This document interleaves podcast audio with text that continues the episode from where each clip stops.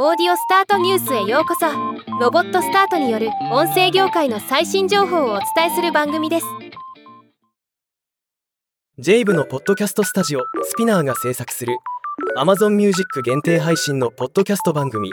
ジャム・ザ・ワールド・アップ・クローズが2023年9月19日から10月27日の期間限定で Apple Podcast や Spotify 等の主要ポッドキャスト配信サービスで配信されることが発表されました。今回はこのニュースを紹介します。ジャム・ザ・ワールド・アップ・クローズは今を知り未来を見立てるをテーマにしたニュース情報番組です。月曜から金曜15時から約30分間。